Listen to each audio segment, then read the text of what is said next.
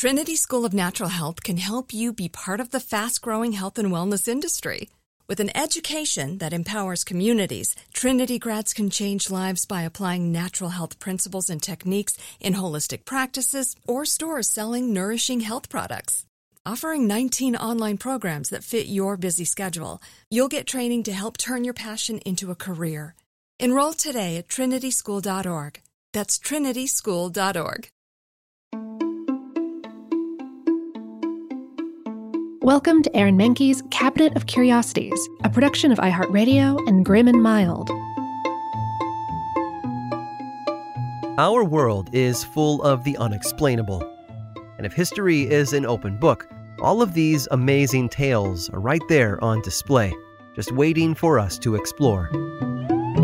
Welcome to the Cabinet of Curiosities.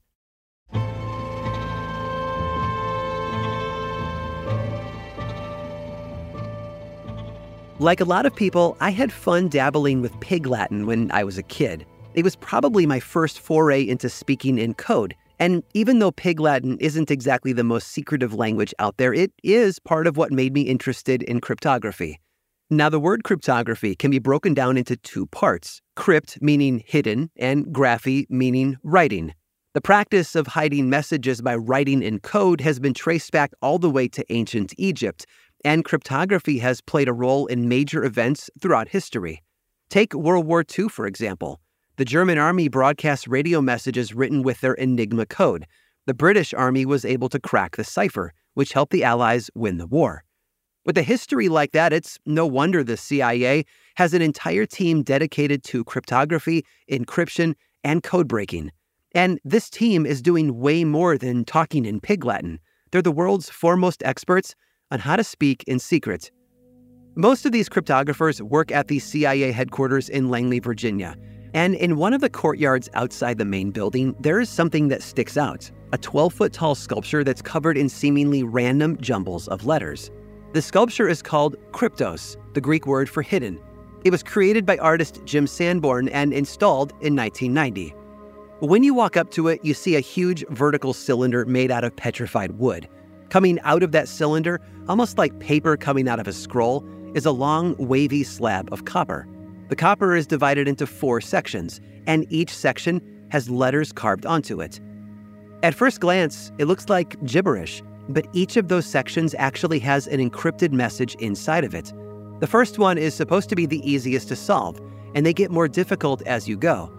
Now, for Jim Sanborn, the sculpture was supposed to be sort of a fun game. He worked alongside a retired CIA employee named Ed Scheidt, who created the ciphers used at each section. And together, they gave the country's top codebreakers a challenge solve them.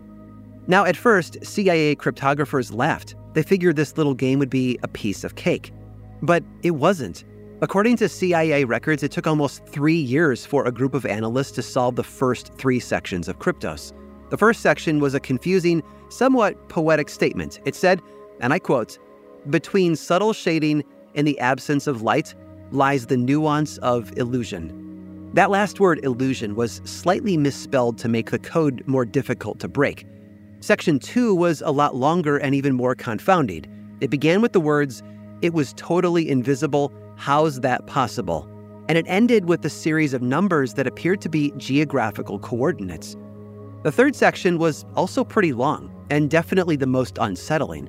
It tells the story of someone climbing through a dark and narrow passage, lit only by the flame of a single candle, then finding their way into a room. This section ended with the words, Can you see anything? And the answer to that is, well, not really. It's been 30 years since the experts cracked these three codes, but the fourth section of Kryptos is still a mystery. Nobody, not online sleuths, not computer coding experts, and not the country's top codebreakers, has been able to figure it out. Jim Sanborn swears all four parts of Kryptos are solvable, and that's when they're put together, they unlock the solution to a riddle. So the answer is there, hidden inside the sculpture's strange twisting copper, just waiting to be revealed.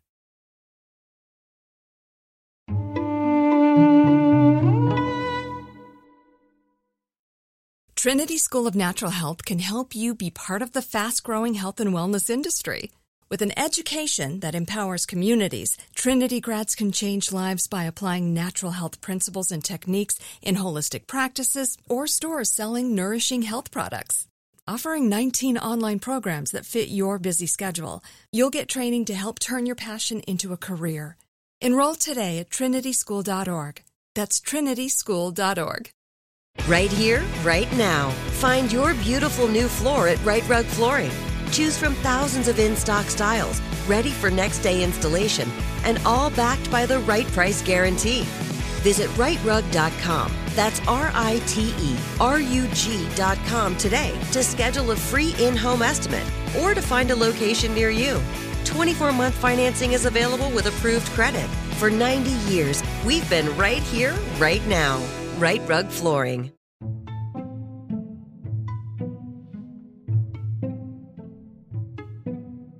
In 2016, archaeologists at the Tel Lachish site in central Israel found an object inscribed with a sentence, which not sound like a big deal, except the sentence was written using an alphabet, and it was the oldest of its kind ever discovered. Five years later, experts were able to figure out exactly what it said. And we'll get there. But first, it's important to understand how language emerges and why this discovery was so groundbreaking. We all know that one of the first things we learn as children is how to say our ABCs. The alphabet is the foundation of our language. But as far as human history goes, it's actually a pretty recent invention.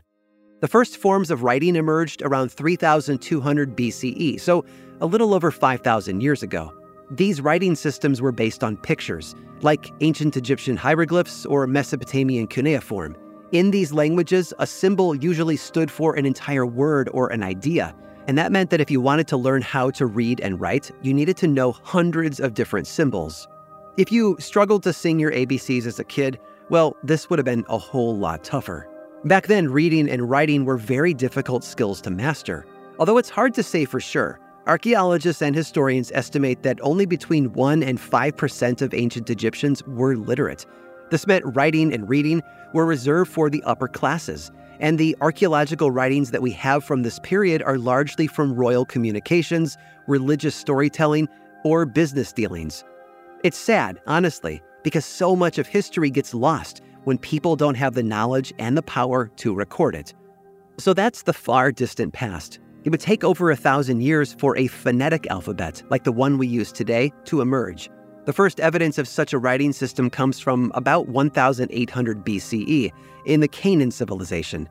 The Canaanites, if you don't know, were the indigenous peoples of the ancient Levant and Near East, which comprises modern day Israel, Palestine, Jordan, Lebanon, and parts of Syria.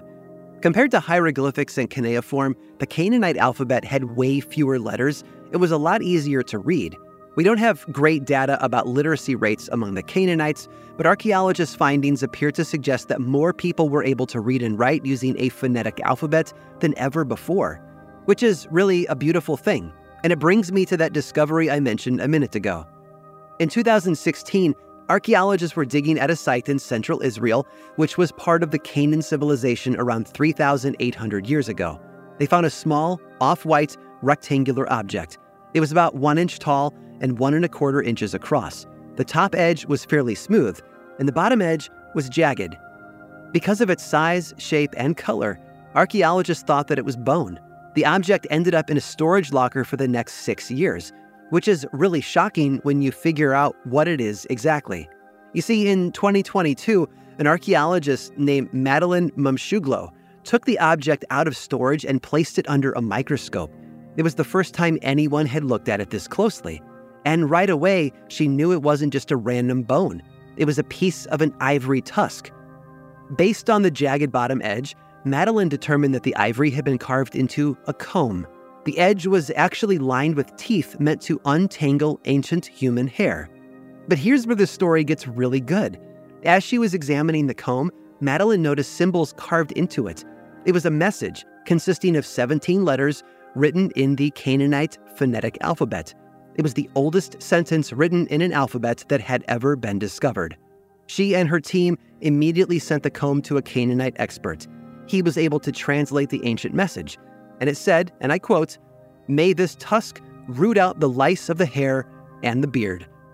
And there you go. It was simply a well wish to the comb's owner that they might be able to get the bugs out of their hair, which to me is amazing. It's so simple and so normal. It actually reveals something about the everyday lives of ancient people and makes them feel relatable in a brand new way.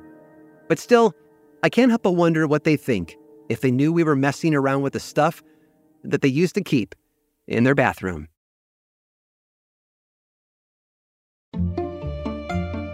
I hope you've enjoyed today's guided tour of the Cabinet of Curiosities.